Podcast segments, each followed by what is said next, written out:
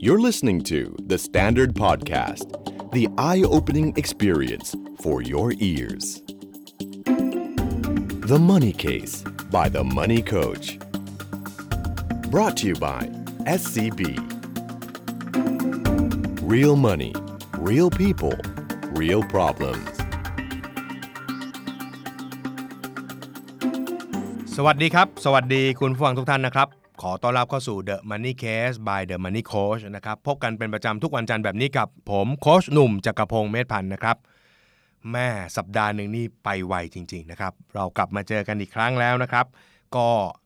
ทุกๆเช้าวันจันทร์นะครับ ก็มาเจอกับเรื่องราวการเงินดีๆนะครับ แล้วก็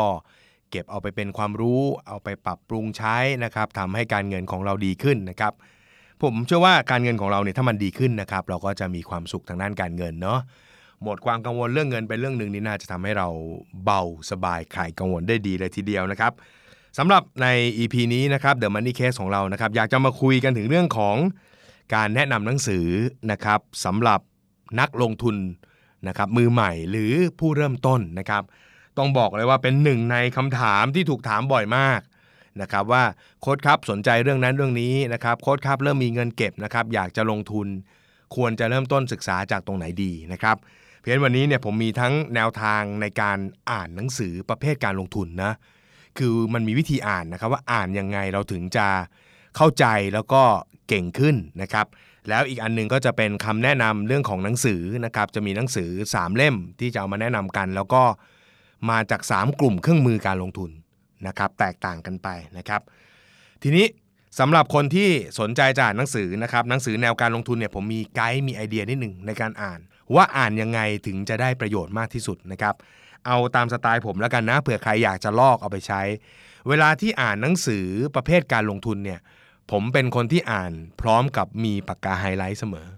นะครับอาจจะติดมาตั้งแต่สมัยเรียนมหาวิทยาลัยนะครับว่าตรงไหนที่มีความสำคัญนะครับไม่ว่าจะเป็นสูตรการคำนวณต่างๆ ไม่ว่าจะเป็นคำสำคัญ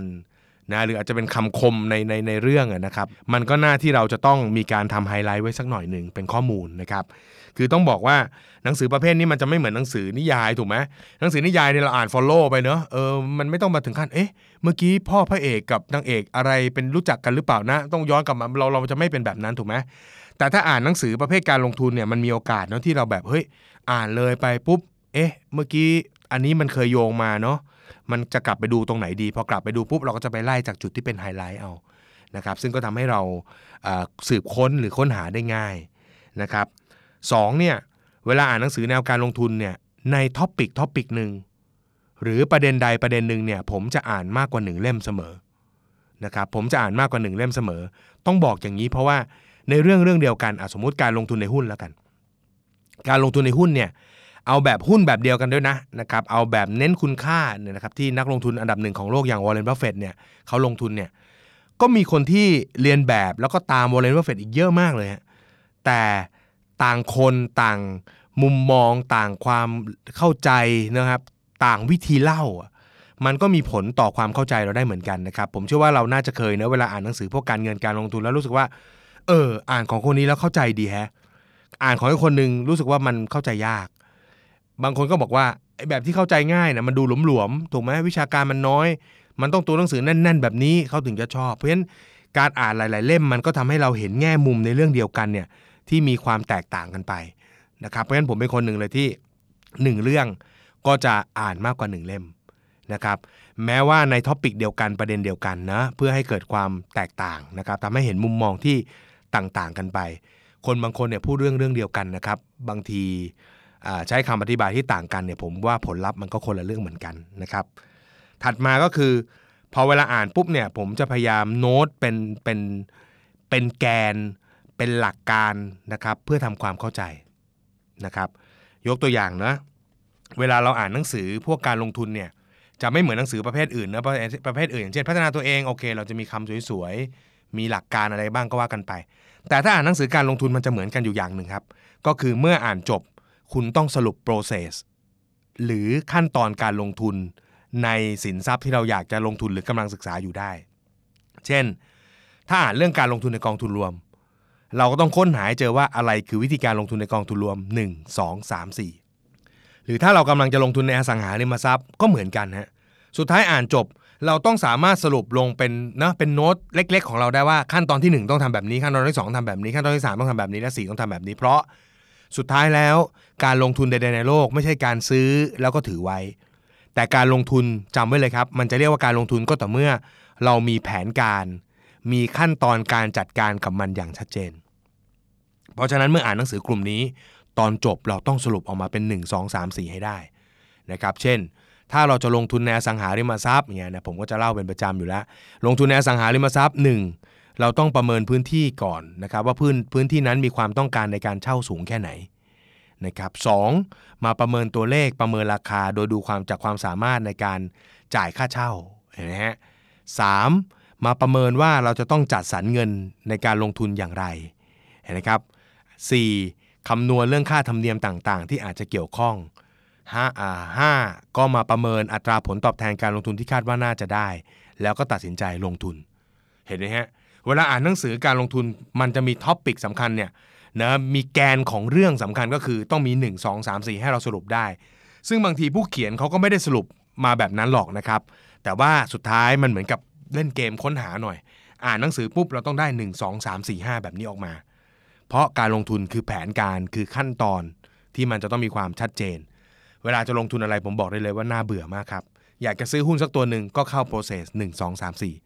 ซื้ออสังหาใหม่ ผมจะซื้อที่ดินใหม่จะเอามาลงทุน 1 2 3 4 เพราะฉะนั้นมันจะต้องมีตรงนี้ออกมาให้ได้นะครับ แล้วเดี๋ยวผมจะไปขมวดสุดท้ายให้ว่า เรารู้ตรงนี้เพื่ออะไรนะครับ แล้วก็นอกจากหลับนอกจากรู้ในส่วนของขั้นตอนแล้วนะครับ อีกอันหนึ่งก็คือเรื่องกติกาสำคัญนะครับ อย่างเช่น เวลาจะลงทุนห้ามทำอะไร ต้องทำอะไร ต้องพิจารณาอะไร สิ่งต่างๆ เหล่านี้นะครับ ก็ต้องอ่านแล้วก็ต้องเก็บรายละเอียดให้ได้ทั้งหมด และสุดท้าย เมื่ออ่านแล้ววิธีที่จะทำให้เราเข้าใจในสิ่งที่อ่านมากที่สุดก็คือการทดลองทำผมขีดเส้นได้คำว่าทดลองทำเห็นไหมทดลองทำแล้วก็ใส่ดอกจันเข้าไปด้วย เท่าที่รู้ ห้ามทดลองทำเกินที่รู้ เพราะถ้าทดลองทำเกินที่รู้อันนี้เรียกเสี่ยง อันนี้เสี่ยงเรากำลังทำการเกินตัว เกินความรู้นะครับไม่รู้จักประเมินกำลังของตัวเอง นะครับเดี๋ยวก็จะมาเล่า 2 เคล็ดลับสุดท้ายนี้ในตอนสุดท้ายนะครับของ EP นี้นะครับ เอาละมาถึงหนังสือกันบ้างนะครับว่า ผมจะแนะนำหนังสืออะไรนะครับ หนังสือ 3 เล่มนี้เป็นหนังสือการลงทุนนะครับอ่านแล้วก็จะเป็นแนวคนไทยคนไทยเนี่ยสบายๆนะครับอ่านง่าย ๆนะครับอ่านง่าย ๆ แล้วก็สามารถเอาไปเป็นไกด์เป็นแนวทางในการเริ่มต้นได้ทันที เล่มแรกนะครับเราเริ่มจากการลงทุนที่น่าจะง่ายที่สุดก่อนนะครับก็เป็นการลงทุนในกองทุนรวม นะครับอ่าเล่มนี้นะครับชื่อหนังสือว่ารวยด้วยกองทุนใครๆก็ทำได้นะครับ คนเขียนนะครับก็คือหมอนัทนั่นเองนะครับหมอนัทจำหมอนัทได้นะครับ หมอนัทธนัทนะครับที่มาเป็นแขกรับเชิญในรายการของเรานะครับ ก็ถือว่ากองทุนรวมเนี่ยพ่อคนนี้เขาที่สุดละนะครับแม่นะครับนี่ต้องไปเก็บตังค่าโฆษณากับมันนะครับเนี่ยนี่มันยังไม่รู้นะผมเอาหนังสือมันมาโฆษณานะครับที่ผมชอบผมชอบหนังสือเล่มนี้รวยด้วยกองทุนใครๆก็ทำได้เนี่ย ผมชอบเพราะมันปูตั้งแต่โอ้โหตั้งคำถามเลยคือ กองทุนรวมคืออะไร ผมคิดว่ามันน่าจะเหมาะกับคนที่ที่ปูพื้นมากที่สุดเลย แล้วก็หนังสือก็มีความเป็นอินโฟกราฟิกนะเออผมชอบผมชอบนะอ่านง่ายขึ้นนะมีสรุปเป็นอินโฟกราฟิกสวยๆนะครับแม่นะครับหมอนัทเป็นมีจุดเด่นในการเล่าเรื่องนะครับว่าอธิบายเรื่องกองทุนได้ค่อนข้างอย่างอย่างชัดเจนนะครับยกตัวอย่างสารบัญให้เอาไปอ่านกันได้นะครับเช่น รู้จักกองทุนรวมคืออะไร ประเภทกองทุนรวมนะฮะซื้อกองทุนเขาซื้อกันที่ไหน แบ่งกองทุนมาเพียบเลยฮะกองทุนรวมตลาดเงินตราสารหนี้ผสมผสมยืดหยุ่นนะครับตราสารทุนโอ้โหมาหมดเลยนะครับแล้วก็แบบพิเศษกองทุนรวมแบบพิเศษต่างๆนะในประเทศต่างประเทศกองทุนรวมอสังหาริมทรัพย์นะครับที่ผมชอบนะครับก็คือว่า สุดท้ายถ้ามันเป็นหนังสือแนวอธิบายว่ามีกองทุนอะไรบ้างเนี่ยผมว่ามันก็ธรรมดานะครับ แต่สิ่งที่ชอบก็คือหมอนัทเขาก็จะเล่าว่า ถ้าแต่ละคนที่จะเริ่มต้นนะครับ แล้วจะหยิบจับกองทุนแต่ละแบบไปใช้เนี่ย เราควรจะหยิบกองไหน กลุ่มไหนอย่างไรนะครับ แล้วก็ที่สำคัญที่สุดมีโปรเซสอย่างที่ผมว่า สุดท้ายมันต้องมาจบที่ขั้นตอนนะหนึ่งตั้งเป้าหมายว่าเราจะลงทุนเพื่ออะไรนะสองถูกไหม กองทุนประเภทไหนที่เหมาะสม 3. เปรียบเทียบกองทุนดูอย่างไรนะครับก็ดูทั้ง performance ดูจากนโยบายการลงทุนดูเรื่องของค่าธรรมเนียมอะไรต่างๆ รวมไปถึงตบท้ายนะครับ สุดท้ายคนเราก็จะไม่ซื้อกองทุนแค่กองทุนเดียวหรอกจริงไหมเราก็จะซื้อกองทุนหลาย ๆ กองมาผสมกันอยู่ในพอร์ตของเรานะครับอันนี้ก็จะมีเรื่องของการจัดพอร์ตอะไรเล็ก ๆ น้อยๆนะครับถามว่าถามว่าในมุมผมนะได้อ่านแล้วนี่แบบโอ้โหพวกแบบ กูรูหรือผู้รู้เรื่องกองทุนเยอะ ๆ อ่าน ควรอ่านไหมก็เขาเขาเก่งอยู่แล้วเขาอาจจะไม่ไม่รู้สึกอะไรนะครับ อาจจะชอบประมาณหนึ่งแต่ผมเชื่อมั่นว่าถ้าเป็นคนที่ไม่เคยรู้เรื่องการลงทุนในกองทุนนะ เริ่มเก็บตังค์ได้นะครับ ตาม Money Case มาหลายครั้งละ เริ่มเก็บสตางค์ได้โค้ชคะเริ่มเก็บได้ละมีหมื่นสองหมื่นอยากจะเริ่มจัดเนาะอยากจะเอาเงินไปใส่เป็นพอร์ตฉุกเฉินอย่างที่โค้ชว่า อยากจะเริ่มใส่ไปในพอร์ตเกษียณอย่างที่โค้ชว่านะครับเริ่มต้นจาก เล่มนี้น่าจะดีนะครับเริ่มต้นจากเล่มนี้น่าจะดีนะครับนี่คือรวยด้วยกองทุน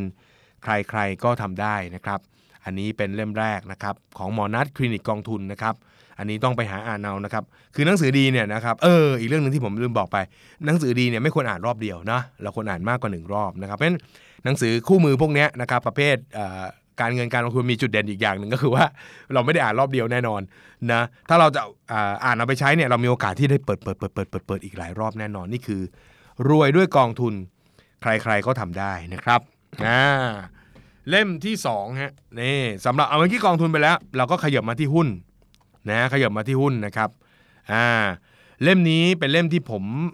อ่านจากต้นฉบับภาษาอังกฤษครั้งแรกเมื่อประมาณ 5 ปีก่อน คือผมเนี่ยจะมีคนถามเยอะมากโค้ชสนใจเรื่องหุ้นสนใจเรื่องหุ้นจะลงอ่านเล่มไหนก่อนดีตำราเรื่องหุ้นเนี่ยปฏิเสธไม่ได้ว่ามันจะมีความโอ้โห ยากอ่านยากตัวหนังสือเยอะเทคนิคมาเพียบนะเพราะฉะนั้นคนอ่านก็จะรู้สึกแหมเป็นกังวลนะครับผมได้อ่านเล่มนี้ครั้งแรกนะครับ ต้นฉบับภาษาอังกฤษมันชื่อว่า Gone Fishing with Buffett ก็คือนั่งตกปลากับบัฟเฟตบัฟเฟตเนี่ยก็มาจากวอร์เรนบัฟเฟตนั่นแหละนะครับก็เป็นนักลงทุนอันดับหนึ่งของโลกนะครับ ซึ่งมีผลการ ลงทุนเนาะอัตราผลตอบแทนการลงทุนที่สูงส่งยาวนานมาก จนเป็นเรียกว่าเป็นยิ่งกว่ากูรูและเป็นระดับปรมาจารย์คนเขียนหนังสือเล่มนี้นะครับก็คือชอนเซียนะเป็นชาวชาวสิงคโปร์นะครับผมได้อ่านหนังสือของเขาเขาก็ได้ให้หนังสือเรามาเราก็นั่งอ่านเราบอกเฮ้ยเล่มนี้มันแปลกอย่างหนึ่งนะครับ สิ่งที่ผมชอบคือ เป็นหนังสือการลงทุนในหุ้นที่มีสตอรี่จะว่าไปเรื่องมันคล้าย ๆ นิยายเลย อารมณ์ประมาณ ชอนเซียก็เล่าเรื่องตัวเองเหมือนเป็นนิยายว่าตัวเขาเคยเป็นคนที่เรียนจบมาเนาะแล้วก็มีความมุ่งมั่นตั้งใจอยากจะมีชีวิตที่ดี แล้วก็มาเริ่มศึกษาการลงทุนแรก ๆ ก็ไปถูกหลอกลงทุน แล้วก็ขาดทุนเนาะเทรดไปเทรดไปเทรดมาซื้อไปซื้อมาถูกไหมฮะแล้วก็เจ๊งขาดทุน วันดีคืนดีก็อยากจะตั้งใจศึกษานะครับเรื่องการลงทุน เพราะว่ารู้สึกผิดที่เอาเงินของครอบครัวเนี่ยไปขาดทุนเยอะแยะ วันดีคืนดีนะครับขณะที่ยืนอยู่ที่ทะเลนะครับแม่เรื่องมันเป็นสตอรี่แบบนั้นเลยนะยืนอยู่ที่ทะเลก็พบกับชายชราคนหนึ่ง ซึ่งมานั่งตกปลาอยู่นะครับแล้วชายชราคนนี้ก็เป็นคนสอนเรื่องการลงทุนในหุ้นแบบเน้นคุณค่านะครับสำหรับมือใหม่เนี่ยผมไม่รู้สิเด็กเด็กใหม่ๆ มักจะชอบลงทุนในแบบเทคนิคก็คือดูกราฟดูอะไรต่างๆ แต่เวลาใครเจอผมเนี่ยถ้าเป็นเด็กใหม่ๆเนี่ยผมจะแนะนำเขาว่าก่อนจะไปเทคนิคเนี่ย อยากให้รู้การลงทุนแบบเน้นคุณค่าก่อน หรือ value investing ก่อน เพราะวิธีการลงทุนแบบนี้มันจะสอนให้เราวิเคราะห์แล้วก็มองธุรกิจเป็น ซึ่งมันอาจจะมีประโยชน์กับเราทั้ง ในวันข้างหน้าเราอาจจะไปร่วมลงทุนกับธุรกิจที่ไม่อยู่ในตลาดหลักทรัพย์ก็ได้ เราก็จะวิเคราะห์เป็นดูเป็น หรือบางทีถ้าวันหนึ่งเราทำธุรกิจเอง ไอเดียของการมองธุรกิจจากมุมมองของนักลงทุนเนี่ยก็จะช่วยทำให้เราสามารถสร้างธุรกิจของตัวเองให้มันดีขึ้นได้ด้วยนะครับ ในเรื่องราวตรงนี้เนี่ยนะครับก็ต้องบอกเลยว่าเขาเล่าเรื่องราวของเขาในการไปเจอกับวอร์เรนบัฟเฟตต์นะครับนะครับ ชื่อหนังสือก็คือนั่งตกปลากับบัฟเฟตต์นะครับบทเรียนการลงทุนหุ้นแบบเน้นคุณค่าจากชายชาราลึกลับนะครับจุดเด่นของหนังสือนะครับก็เป็นหนังสือที่เล่าเรื่องนะครับในเชิงเปรียบเทียบ แล้วทำให้เราจำจำความรู้จำหลักเกณฑ์หลักการได้ค่อนข้างดี ผมยกตัวอย่างเช่นบัฟเฟตจะพูดเรื่องหนึ่งเสมอก็คือว่า เขาจะลงทุนในบริษัทที่มีความได้เปรียบในเชิงแข่งขันเท่านั้น นะครับ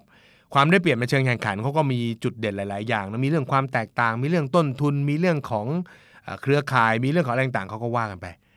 แต่เวลาเขาเล่าเรื่องเนี่ยเขาเล่าเรื่องนะครับโดยให้ชายชราเนี่ยนะท้าทายชายหนุ่มที่ขาดทุนจากหุ้นมาว่าเรามาแข่งตกปลากันไหมอ่าชายหนุ่มก็บอกว่าเอาเลยสิได้เลย ผมไม่เคยกลัวใครอยู่แล้วเรื่องตกปลา ว่าแล้วก็มาท้ากันแข่งหนึ่งชั่วโมง ตกปลา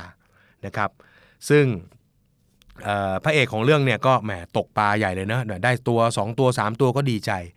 หันเหลือบไปมองชายชราก็ปรากฏว่ากำลังนั่งกินแฮมเบอร์เกอร์กับโค้กอยู่นะครับแฮมเบอร์เกอร์กับโค้กเนี่ยเป็นสัญลักษณ์ของวอร์เรนบัฟเฟตอยู่แล้ว เพราะว่าเขาเป็นคนชอบกิน 2 อย่างเนี้ยไม่เคยเปลี่ยนนะครับก็หันไปทำไมกินอารมณ์สบายใจเฉิบ ไม่เห็นหยิบเบ็ดตกปลามาสู้กับเขาแล้วถ้าครบหนึ่งชั่วโมงไปแล้วจะสู้เขาได้อย่างไร สุดท้ายพอหมดหนึ่งชั่วโมงปุ๊บเนี่ยพระเอกของเราก็เอา ลาในถังไปโชว์ว่าคุณไม่มีทางชนะผมหรอก เพราะคุณไม่ได้ตกปลาเลย แล้วผมมีปลาในถังเต็มเลย พอพูดอย่างนี้เสร็จปุ๊บอย่างนั้นจริง ๆ เหรอเธอไม่ได้เห็นเหรอว่าฉันตกปลาอยู่นะครับชายหนุ่มก็ตกใจบอกว่าเป็นไปได้ยังไง ผมก็เห็นคุณนั่งเฉยๆอยู่ จากนั้นชายชราก็เดินไปที่ข้างเรือนะครับ แล้วก็ลากแหนะครับขึ้นมาแล้วก็มีปลาอยู่นั้นเป็น 10บสตัวเลย การทำธุรกิจก็เหมือนการตกปลาครับ ธุรกิจที่มีความได้เปรียบในเชิงแข่งขัน ถ้าเปรียบเทียบปลาเป็นยอดขายหรือกำไรเห็นไหมฮะธุรกิจที่ความสามารถในการแข่งขันสูง ก็สามารถลากปลาในแบบเป็นอวนหรือเป็นแหได้ นี่คือมุมมองเปรียบเทียบนะครับยังมีอีกหลายมุมที่สนุกสนุกในเรื่องนี้นะครับยกตัวอย่างเช่นวิธีการหาหุ้น หาหุ้นเพื่อลงทุนนะครับในเรื่องบัฟเฟตเนี่ยหรือชายชราก็บอกว่า อย่าไปหาหุ้นอะไรให้มันยากเลยทำไมเราจะต้องไปลงทุนในหุ้นที่เราไม่รู้จักด้วยล่ะนะครับ บัฟเฟตหรือชายชราในเรื่องเนี่ยก็ให้ชายหนุ่มไปหาหุ้นเพื่อลงทุน โดยนัดไปคุยกันที่ห้างสรรพสินค้า แล้วก็บอกว่าให้เวลาครึ่งชั่วโมงนะครับให้ไปเดินดูซิว่าร้านไหนขายดีบ้างแล้วไปจดชื่อมานะครับเอาร้านที่รู้จักและเข้าใจนะว่าร้านเนี่ยเขาทำธุรกิจอะไร ถ้ามีคนซื้อเยอะๆ คนมุงเต็มร้าน คนแน่นเต็มร้านให้ไปจดชื่อมา แล้วก็เริ่มต้นหาหุ้นจากตรงนั้นนะครับ ในท้ายท้ายเรื่องก็จะมีเรื่องของการคำนวณอะไรต่างๆ อีกจิปาถะเลยนะครับ ซึ่งก็สอนได้ค่อนข้างง่ายดีนะครับ และผมเชื่อว่าน่าจะทำให้คนอ่านเนี่ยนะครับได้เห็นมุมมองทางความคิดหรือแกนทางความคิดที่ถูกต้องว่าเออ ถ้าจะลงทุนในหุ้นเนี่ยมันจะต้องรู้เรื่องอะไร วิธีคิดที่ถูกต้องมันจะเป็นอย่างไร ถามว่าเป็นหนังสือหุ้นที่ดีที่สุดหรือเปล่าผมกล้าประกันว่าไม่ได้ดีที่สุด แต่สำหรับมือใหม่ที่ โอ้โห ถ้ามาถึงแล้วมันจะต้องเจออะไรที่แอดวานซ์เจอศัพท์อะไรที่ยากๆ แล้วมันจะทำให้คุณชะงงัก คุณไม่อยากจะอ่านต่อนะครับ เล่มนี้คุณสามารถอ่านจบได้ภายในวันเดียวนะครับ แล้วก็ได้มุมมองที่น่าจะทำให้เริ่มลงทุนได้นะครับ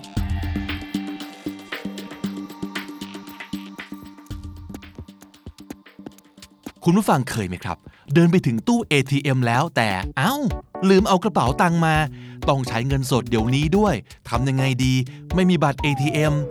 SCB Easy ช่วยได้ครับ ให้คุณกดเงินจาก SCB ATM ง่ายๆ ด้วยมือถือ แค่เข้าแอป SCB Easy เลือกเมนูกดเงินไม่ใช้บัตร เลือกจำนวนเงินที่ต้องการ จากนั้นแอปก็จะให้รหัส OTP 6 หลักมา เอารหัสเนี้ยไปกรอกที่ตู้ SCB ATM พร้อมกับเบอร์มือถือของคุณ เท่านี้ก็ได้เงินสดมาใช้จ่ายได้แล้วล่ะครับ SCB Easy เป็นกระเป๋าสตางค์เพื่อคุณ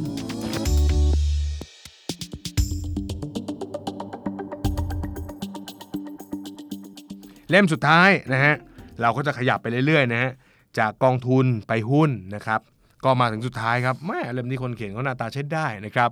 เเป็นลงทุนในอสังหาริมทรัพย์นะครับชื่อเรื่องว่าเกมเศรษฐีนะฮะผู้เขียนนี่ก็แม่ชื่อจักรพงศ์เมธพันธ์นะครับเดอะมันนี่โค้ดนั่นเองนะครับ ก็เล่าประสบการณ์การลงทุนของผมเนะผมเป็นคนลงทุนไม่ค่อยซับซ้อนเท่าไหร่ ผมเริ่มต้นลงทุนตอนอายุ 26นะฮะปัจจุบันก็เข้า 19 ปีเข้าให้แล้ว อยู่ในตลาดมาตั้งแต่ช่วงวิกฤตนะเห็นวิกฤตเห็นตลาดดีเห็นวิกฤตมันก็สลับสลับกันไปนะเดี๋ยวเขาว่าฟองสบู่เดี๋ยวเขาว่าตึงตัวเดี๋ยวเขาว่าสุดก็อยู่มาทุกช่วง แล้วก็พบว่าเอาเข้าจริงเลยนะ ไม่ว่าจะเป็นกองทุนรวมนะ หุ้นนะหรืออสังหาเนี่ยมันลงทุนได้ตลอดเวลา หัวใจสำคัญไม่ใช่ไม่ใช่ว่าเราต้องไปตามคนอื่นว่าลงทุนตามฤดูกาลฤดูกาลนี้ต้องลงไอ้นี่ฤดูกาลนี้ต้องลงไอ้นั่นไม่จริงฮะที่ถูกคือถ้าเรามีความรู้ในเรื่องใดเรื่องหนึ่งจริงๆนะเราสามารถลงทุนได้ตลอดเวลานะครับเป็นหนังสือเล่มนี้ ผมตั้งชื่อว่าเกมเศรษฐีเพราะว่าเออสุดท้ายมนุษย์เราเนี่ยนะ ถ้าระหว่างการทำงานของเราเนะเราสะสมอสังหาริมทรัพย์นะ อย่างยกตัวอย่างเช่นนะคนธรรมดามีบ้านหนึ่งหลังเนี่ยตอนเรากเกษียณนะฮะบ้านที่เราผ่อนหมดเนาะมันก็เป็นทรัพย์สินก้อนใหญ่ของเราก้อนหนึ่งเลยทีเดียวเนาะแล้วถ้าเกิดว่าคนเราพอจะมีบ้านเก็บไว้สักสองสามหลังไม่ต้องเยอะฮะผมไม่ได้สอนให้คนแบบโอ้โหรวยแบบเนาะเป็นร้อยล้านพันล้านเอานะถ้าเรามีเก็บสักสองสามหลังเนาะวันที่เราซื้ออาจจะราคา 2 ล้าน ผ่านไป5 6ปีซื้ออีกหลังหนึ่งผ่านไป5 6ปีซื้ออีกหลังหนึ่งอะไรเงี้ยนะก็มูลค่ารวมกันอาจจะ 5 6 ล้าน พอเกษียณเนาะสามสิบปีผ่อนไปเรื่อยๆ มีคนเช่าเช่าให้เราเอ่อคอยผ่อนค่าเช่าให้เรานะ หรือผ่อนเงินผ่อนให้เราเนี่ย สุดท้ายพอเกษียณปุ๊บก็เป็นไงฮะเออมูลค่าก็จะเพิ่มประมาณ 2 เท่า ก็ถือว่ามีพอร์ตเงินประมาณ 10 ล้านก็ถือว่าไม่ได้รวย แต่ก็ถือว่าก็สบายดีนะครับไม่ลำบาก ก็เลยตั้งชื่อหนังสือว่าเกมเศรษฐี แล้วก็เล่าเรื่องการลงทุนแบบที่ไม่ไม่ไม่ฟุ้งเฟอ้อไม่บ้าพลังจนเกินไปนะครับ ก็เล่าเรื่องของผมตั้งแต่ลงทุนหลังแรกนะครับแล้วก็เขียนร่วมกับลูกศิษย์นะครับก็คืออมรเทพนะครับคุณอมรเทพผันศิลป์นี่ก็เป็นลูกศิษย์ผม แล้วก็ช่วยกันเขียนนะครับหนังสือเล่มนี้จะเล่าวิธีการลงทุนนะครับโดยที่เราอาจจะไม่ต้องใช้เงินของเราทั้งหมดนะครับเราสามารถใช้เงินจากธนาคารนะครับกู้ยืมเงินธนาคารมาลงทุนได้ แต่ตรงนี้เป็นความน่ากลัวเหมือนกันนะมองในมุมหนึ่งก็เป็นโอกาสของการลงทุนในสังหาริมทรัพย์ แต่ในอีกมุมหนึ่งก็เป็นความน่ากลัว เพราะว่าเมื่อเรากู้มามันก็จะต้องมีความเสี่ยงใช่ไหมครับ เพราะฉะนั้นหนังสือเล่มนี้ก็จะอธิบายตั้งแต่หลักคิดนะครับวิธีคิดว่าถ้าจะลงทุนต้องมีหลักคิดที่ถูกต้องยังไงบ้าง การยืมเงินคนอื่นมาลงทุนมันน่ากลัวหรือเปล่าทำอย่างไรให้มันปลอดภัยนะครับ แล้วก็เล่าถึงวิธีการค้นหาทรัพย์สินดีๆนะครับว่าถ้าจะหาการลงทุนดีๆเนี่ยนะครับกระบวนการหรือวิธีคิดมันเป็นยังไงเห็นไหมกลับไปที่ 1 2 3 4 เหมือนเดิม ในเล่มนะครับ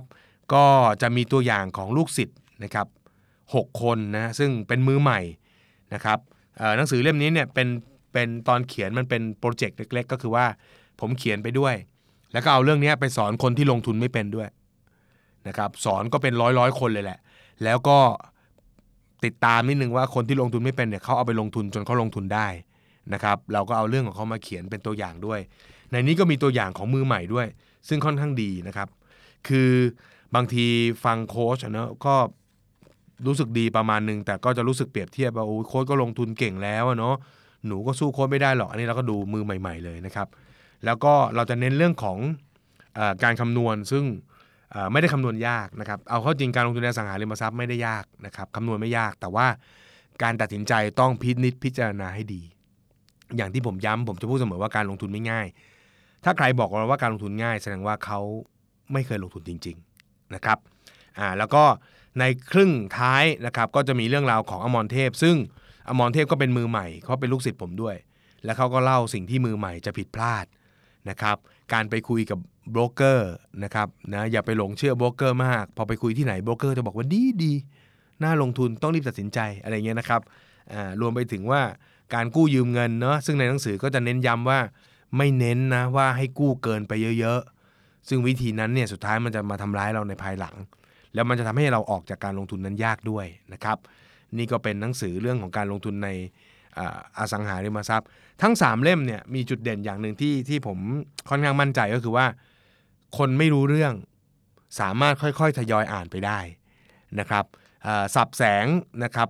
มีคำอธิบายหรือพยายามลดใช้สับแสงที่มันมีความยุ่งยากออกไปมากที่สุดเลย นะครับก็จะมีเนี่ยสามเล่มนี้นะอ่าย้ำอีกครั้งหนึ่งถ้าใครสนใจกองทุนรวมนะครับรวยด้วยกองทุนรวมนะครับใครๆก็ทำได้นะครับอันนี้คือหมอนัดคลินิกองทุน ใครสนใจเริ่มต้นกองทุนมาที่เล่มนี้ ถ้าหุ้นนะครับก็นั่งตกปลากับบัฟเฟตนะครับแล้วก็สุดท้ายเล่มของผมเองก็ถ้าเป็นอสังหาริมทรัพย์อยากเริ่มต้นรู้จริงๆนะครับก็คือเล่มเกมเศรษฐีเล่มนี้นะครับทั้ง 3 เล่มนี้นะครับมีคำเตือนในการอ่านนิดนึงนะครับ แน่นอนแหละนะครับมันเป็นหนังสือเพื่อการลงทุนเพราะฉะนั้นคนที่มานั่งคนที่มาอ่านหนังสือเล่มนี้ผมเชื่อว่าน่าจะมีความอยากจะประสบความสำเร็จในในด้านการลงทุนเนาะอยากจะมั่งคั่งกันทุกคนนะครับ แต่ผมมีคำแนะนำในการที่เราจะอ่านสักนิดหนึ่งนะครับว่าถ้าอ่านแล้วนะครับขอให้ทำใน2อสสิ่งดังต่อไปนี้นะครับมันจะเป็นวิธีการอ่านหนังสือการลงทุนที่ได้ประโยชน์ที่สุดนะครับหนึ่งก็คือเมื่ออ่านแล้วนะครับ ชอบเล่มไหน ชอบชอบสินทรัพย์ไหนก็ได้ คุณจะชอบกองทุน คุณจะชอบหุ้นจะชอบอสังหา เมื่ออ่านจบ คุณจะต้องขมวดปมทุกๆอย่าง แล้วสร้างรูปแบบการลงทุนของตัวเองขึ้นมา ฟังแล้วแปลกไหมฮะเฮ้ยโค้ชให้เราอ่านของเขาแทบตายสุดท้าย ให้เรามาปรับให้เป็นของเราใช่ฮะมันต้องปรับให้เป็นของเรา ผมยกตัวอย่างบางเรื่องนะครับ อย่างเช่นเรื่องหุ้นเนี่ยถ้าใครติดตามวอร์เรนบัฟเฟตต์วอร์เรนบัฟเฟตต์จะเป็นคนวิเคราะห์หุ้นแบบละเอียดยิบเลย แล้วพอจะเข้าไปซื้อเนี่ยนะเขาจะแบบนะนั่งประเมินนะที่พอแต่พอเขาเข้าซื้อปุ๊บเขาพร้อมที่จะอยู่กับหุ้นนั้นไปยาวนานมากๆสิบปีเป็นสิบสิบปีได้เลยนะแต่ถามว่าถ้าเราเอาแนวคิดของเขามาเช่น วิธีการประเมินหุ้นเลือกหุ้นยังไง ประเมินราคาหุ้นยังไงเราเอาของเขามาได้ฮะแต่เราอาจจะไม่ต้องลงทุนคล้ายๆเขาเป๊ะก็ได้บอกเออโค้ดครับผมอาจจะไม่ลงทุนยาวๆแบบนั้นได้ไหมถ้าผม 5 ปี 10 ปี ผมเห็นกำไรมันขึ้นมาสัก สัก 30% 40%เนี่ยผมขายได้ไหม เห็นไหมอันนี้ก็คือการปรับหรือสร้างกลยุทธ์ หรือแนวทางการลงทุนที่เป็นของตัวเอง จากการที่เราเราฟังของเขาเห็นการอ่านหนังสือเยอะๆหลาย ๆ เล่มนะนอกเหนือไปจากที่ผมแนะนำตรงนี้เนี่ยถ้าใน topic เดียวกันเราอ่านหลายๆเล่มเนี่ยอุ้ยเราก็จะได้มีมุม แง่มุมที่เราจะเอามาใช้ประโยชน์ได้อีกเยอะแยะพอสมควร เพราะฉะนั้นหนึ่งก็คือพยายามนะครับพยายามที่จะเขียนออกมาเป็นแนวทางการลงทุนของตัวเอง แต่อย่าไปแหกกติกาสำคัญสำคัญของเขา เข้าใจไหมฮะ เราปรับเล็กปรับน้อยได้นะครับ แต่ยึดกติกาของเขานะครับ เพื่อให้เราได้ประโยชน์มากที่สุดนะครับ นี่คือการเรียนจากหนังสือ 2. วิธีเรียนรู้ที่ดีที่สุดก็คือการลงมือทำนะครับอ่า learning by doing ทีนี้พอพูดถึงการลงทุนคนจะบอกโอ้โค้ดเสี่ยงเหมือนกันเนาะถ้าถ้าเกิดเราเพิ่งอ่านจบแล้วเราจะไปลงทุนเนี่ย ผมพบอย่างนี้ฮะ อันนี้เป็นมุมส่วนตัวนะ แชร์ให้ฟังเผื่อใครอยากจะเอาไปลองใช้คือ ผมเป็นคนที่ถ้าอ่านอย่างเดียวแล้วมันจะมันจะเฉยเฉยๆอะหนังสือดีก็จะเฉยเฉยๆมันจะไม่ไม่ค่อยไม่ค่อยมีความพยายามที่จะทำเท่าไหร่ แต่พอเมื่อไหร่ที่ผมใส่เงินลงทะเบียนไปสักหน่อยหนึ่งนะครับอ่าใส่เงินลงทะเบียนนะครับ คือจ่ายเงินสักนิดหนึ่งเพื่อเริ่มลงต้นลงทุนสักนิดสักน้อย เอาแบบที่ถ้าเกิด เจ็บปวดขึ้นมาเนาะเกิดเสียหายขึ้นมาเนี่ยมันไม่กระทบกระเทือนกับการเงินเราเลยอะนะครับเขาเรียกว่าค่าลงทะเบียนพอใส่ปุ๊บความคันมันจะเกิดฮะพอความคันเกิดปุ๊บเราก็จะแบบเฮ้ยเราก็อยากจะรู้มากขึ้นเนอะไหมฮะอยากจะอ่านมากขึ้น อยากจะศึกษามากขึ้น อยากจะรู้มากขึ้น อันนี้เป็นวิธีการ เพราะฉะนั้นถ้าเป็นหุ้นกับกองทุนรวมผมแนะอย่างนี้นะครับ เราอาจจะกันเงินออกมาสักก้อนหนึ่งพออ่านปุ๊บแม่มันคันเหลือเกินกองทุนเนี่ยแหมบางตัว 10 บาทเองใช่ไหมกองทุนบางกองทุนเนี่ยหน่วยขั้นต่ำซื้อก็ 10 บาท ถูกไหมฮะท่านอาจจะซื้อใช้เงิน 2,000 ซื้อก็ได้ไหมอ่าเริ่ม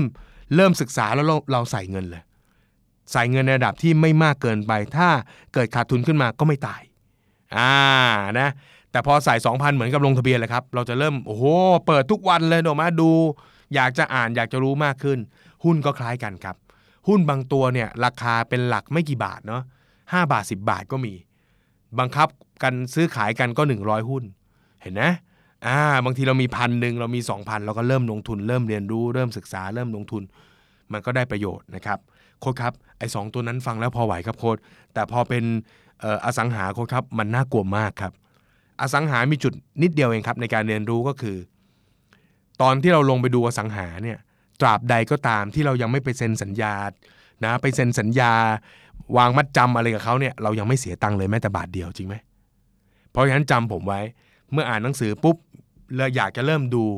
อาจจะเปิดอินเทอร์เน็ต หรือดูแถวใกล้ๆบ้านตัวเองก็ได้ โทรหาโบรกเกอร์เขามีเบอร์ประกาศก็หยิบโทรศัพท์เลยโทรเลย นัดไปคุย นัดไปดู บอกกับตัวเองว่าอย่าเพิ่งซื้อ อย่าเพิ่งเซ็น วันนี้จะไม่มีการซื้อไม่มีการเซ็น คนเราเนี่ยนะครับ พอไปดูอสังหามากเข้าบ่อยเข้าเนี่ยอสังหามันจะมีจุดเด่นอย่างหนึ่งก็คือว่าใน location เดียวกันเนี่ยมันก็จะมีความเหมือนเหมือนๆกัน ผู้เช่าก็จะมีกลุ่มฐานรายได้นะครับ มี demographic ข้อมูลพื้นฐานคล้ายๆกันใกล้ๆกันอาจจะทำงานในโซนเดียวกัน เราก็จะเห็นข้อมูลข้อเท็จจริง ไปดูกับโบรกเกอร์โบรกเกอร์เขาเปิดห้องให้ดูเราจะเห็นแล้วอ๋อคนแถวนี้เขาห้องประมาณนี้เขาอยู่แล้วสามพันเขาโอเคสามพันห้าเขาโอเค บางที่ไม่ได้ ต้องระดับหมื่นต้น ถ้าห้องสวยขนาดนี้หมื่นต้น อะไรแบบนี้เป็นต้น ไปดูยังไม่เสียตังค์เลย เต็มที่ก็เสียเวลาจัดเวลาเสาร์อาทิตย์ไปเนาะแล้วก็ไปดู นี่คือการ learning by doing อันที่ 3 ที่อยากจะฝากนะครับก็คือว่า เมื่อไหร่ที่เราอ่านหนังสือครับ ไม่ว่าจะเป็นกองทุนรวมหรือหุ้น หรืออสังหาที่ผมแนะนำในวันนี้พออ่านปุ๊บเรารู้สึกว่า มันก็รู้เรื่องนะโค้ดแต่รู้สึกว่าทำไมมันตังหิดตังหิดนะมันไม่มันไม่อินอะมันมีครับ บางคนอ่านเกมเศรษฐีของของผมได้อ่านปุ๊บโอ้โหอิน โค้ดอยากจะลงทุนขึ้นมาทันที บางคนอ่านปุ๊บยิ่งอ่านยิ่งกลัว มีนะครับ คนบางคนไม่ชอบเป็นหนี้อยู่แล้วอะถูกไหม เขาก็ไม่อยากจะกู้เงินมาลงทุนอะโอ้แล้วจะให้เก็บเงินสดมาซื้อก็ไม่ไหว เปิดเปิดไปยิ่งอ่านยิ่งกลัว ตรงเนี้ยผมเรียกมันว่าจริตจริต เพราะฉะนั้นถ้าอ่านหนังสือหนึ่งเล่มเรื่องการลงทุนในอะไรก็ตาม อ่านปุ๊บรู้สึกว่ามันไม่ตรงจริต หมายเหตุ ไม่ตรงจริตนี่หมายความว่าไม่ใช่อ่านไม่รู้เรื่องนะแต่อ่านไม่รู้เรื่องนี่คือ อันนั้นคือไม่รู้เรื่อง แต่นี่คือรู้เรื่อง พอเข้าใจ แต่พอถามตัวเองว่าถ้าจะให้ฉันทำฉันจะทำไหมฉันรู้สึกว่าหนึ่งมันไม่ชอบ สองโอ้โห ถ้ามันจะต้องไปเหนื่อยขนาดนั้น ฉันฉันคงไม่ทำหรืออะไรเงี้ยนะ ลองเช็คตัวเองนิดหนึ่ง อันนี้เขาเรียกว่าจริต สุดท้ายฮะ การซื้อหนังสือระดับร้อยสองร้อยบาทเนี่ยเนาะ แล้วมันทำให้เราเข้าใจว่าการลงทุนนั้นๆเนี่ยไม่ตรงกับจริตของเรา แล้วเลือกที่จะไม่ลงทุนในสินทรัพย์นั้น หันไปหาสินทรัพย์ที่มันตรงจริตเรา ผมบอกเลยครับว่านั่นดีกว่าเยอะมาก ดีกว่าเยอะมาก เพราะสุดท้ายแล้วการลงทุนครับ เราจะไม่ได้อยู่กับมันแค่ ซื้อแล้วก็จบ เราจะได้อยู่เป็นเจ้าของมันไปนานๆ คุณซื้อกองทุนรวมถูกไหมฮะ ถ้าซื้อกองทุนรวมเพื่อการเกษียณอายุนะวางแผนเกษียณซื้อกองทุนรวม กองทุนรวมนั้นอยู่กับคุณนานไหมล่ะ ก็อยู่กับคุณจนเกษียณ ซื้อหุ้นขึ้นมาถูกไหมฮะ ถ้าเราดูไม่เป็นดูไม่รู้ก็ขายไม่เป็นว่าไหร่เมื่อไหร่จะขายดีถูกไหมพอซื้อปุ๊บมันก็ต้องอยู่กับเรา ตราบเท่าที่เขายังทำกำไรให้เราอยู่ได้ เขาก็ยังอยู่กับเรา วันดีคืนดีเขาไม่ดีแล้วเราก็อาจจะปล้องปล่อยเขาไป อสังหาริมทรัพย์ไปกันใหญ่เลยครับ กู้ทีหนึ่งก็ถ้าคนอายุยังไม่มากก็